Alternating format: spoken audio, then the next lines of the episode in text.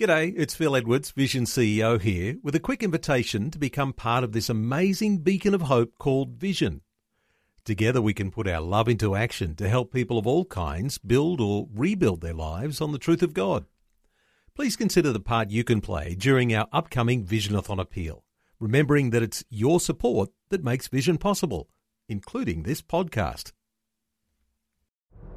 Life, culture and current events from a biblical perspective.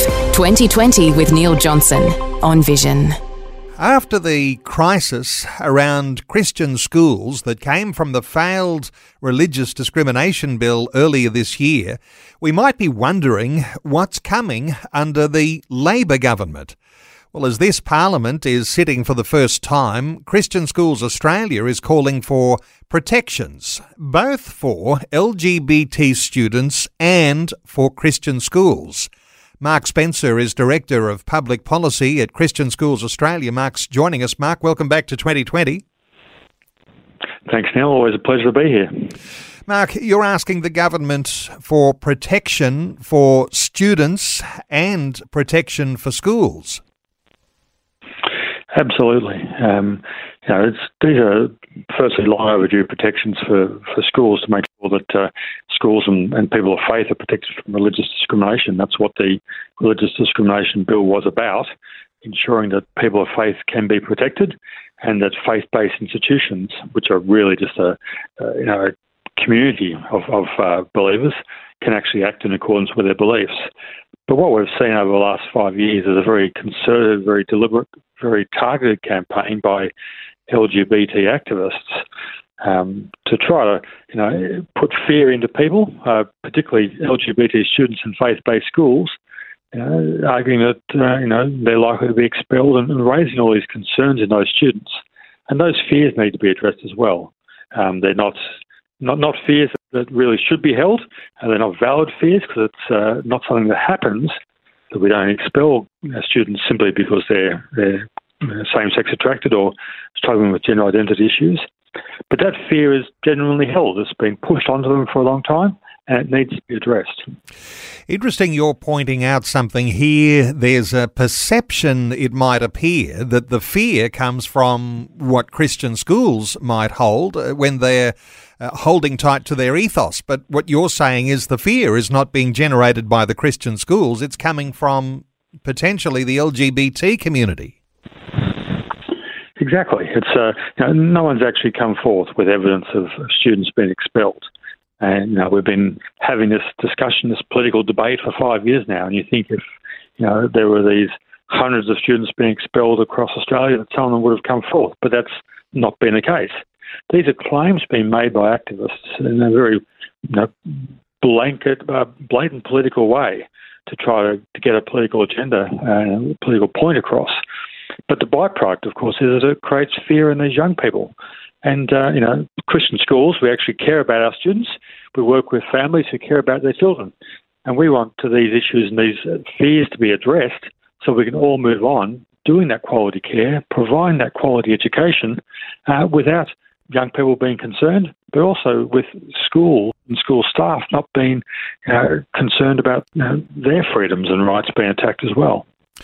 The Religious Discrimination Bill, uh, it's not dead in the water, is it? Uh, there's a perception that the last Parliament failed people of faith and L G B T students. Uh, is it possible to resurrect something good out of what's happened so far? Uh, to, to misapply the old adage, rumours of its death are greatly exaggerated. You know, the bill, for all its faults and failings, and it was a, a, a negotiated bill, it was a compromised bill. I'm not sure it met everyone's needs exactly, but that's the, the nature of democracy. Uh, that's the nature of laws. We we had a debate, we had a discussion, we come to a um, hopefully a sensible middle ground, and we move forward to make laws on that basis. And that's what the Religious Discrimination Bill really was. Um, ignore some of the rhetoric and the claims, and it did get passed by Parliament. The, the sorry, the House of Representatives. The House of Representatives passed the Religious Discrimination Bill. It was these other amendments that they tacked on to that, and in a very you know, nakedly political uh, agenda uh, to try to kill the whole process. that's been causing the problems.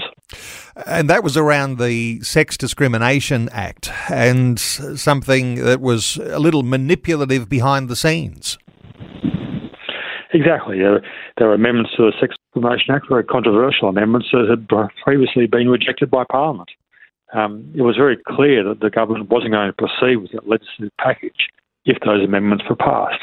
But they were, uh, with the help of a number of um, coalition M Ps who are largely no longer in Parliament. Um, and that all, the, the only effect in reality of that, that process was that the protections for religious discrimination were lost and the fears of uh, um, L G B T students weren't provided with any opportunity to be addressed. Mark, where are you seeing mainstream media coverage of the whole issue? Uh, was it favourable uh, back in the last Parliament? Do you think it's going to change this time? Uh, look, unfortunately, the, the media cycle in, in most of the mainstream media is, is not very nuanced. Um, it, it doesn't get beyond the clickbait headlines in, in some cases. So you often uh, have claims by L G B T activists or L G B T lawyer groups or um, uh, government-funded L G B T legal services. They'll make claims about potential uh, discrimination or, or the possibility of discrimination. You've got to be very careful when you actually hear what they're saying and listen carefully to what they say, because they generally you know, can't actually point to any discrimination. They'll use words like may or possible or potential. And they, they make these claims, the media report it, unfortunately, without uh, too much uh, analysis or, or uh, pushback. And then that becomes the, the narrative that there's uh, all this discrimination going on. And the headlines don't actually reflect the reality in, in Christian schools or, or uh, many other schools. Up until now, schools have been under religious exemptions uh, from some of the anti-discrimination laws.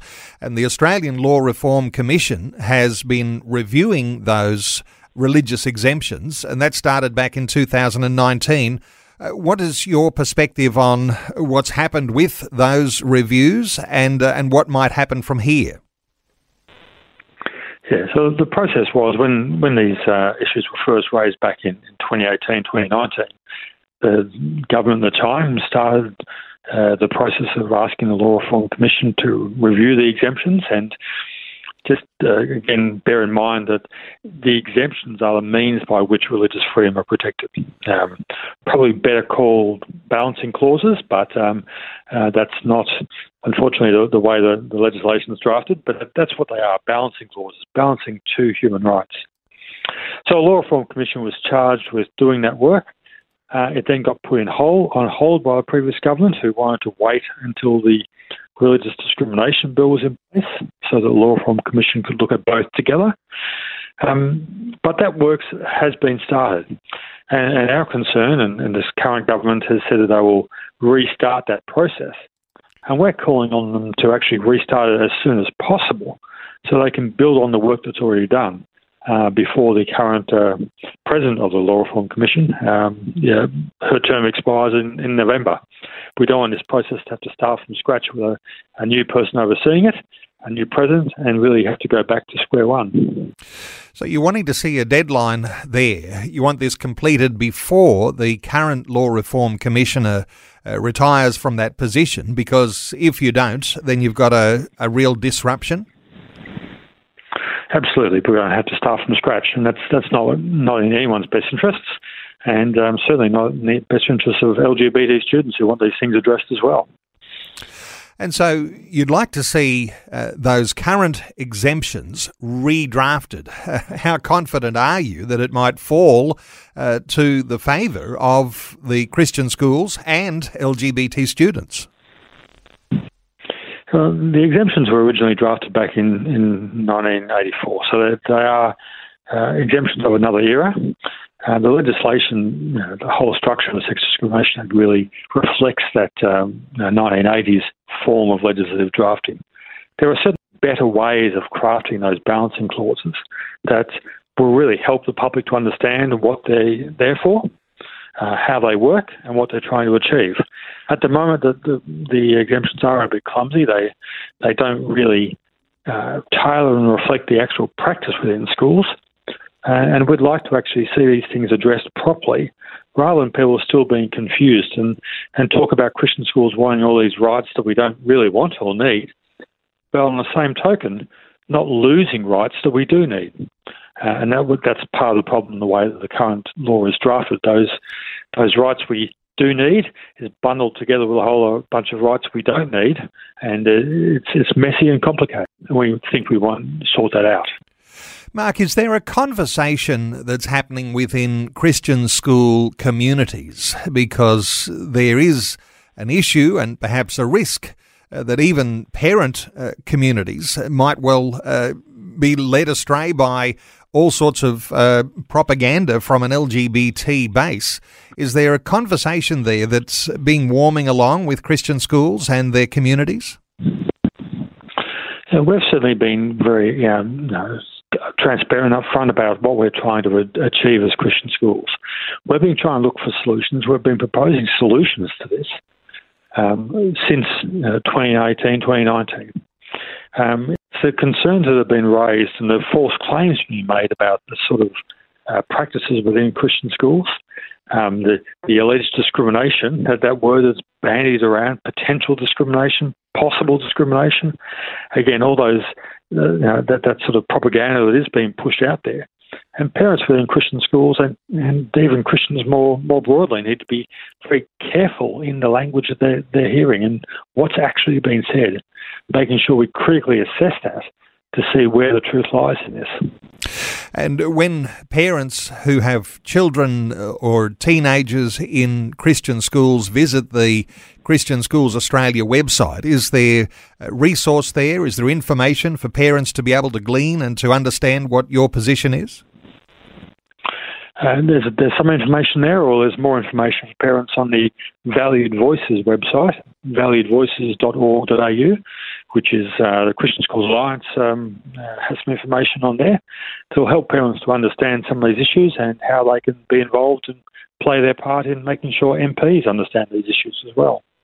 valued voices dot org dot a u, and the website for Christian Schools Australia is c s a dot e d u dot a u. Mark Spencer is Director of Public Policy at Christian Schools Australia. Mark, thanks so much for the update today on twenty twenty. Always a pleasure, Neil. Thanks a lot. Thanks for taking time to listen to this audio on demand from Vision Christian Media. To find out more about us, go to vision dot org dot a u.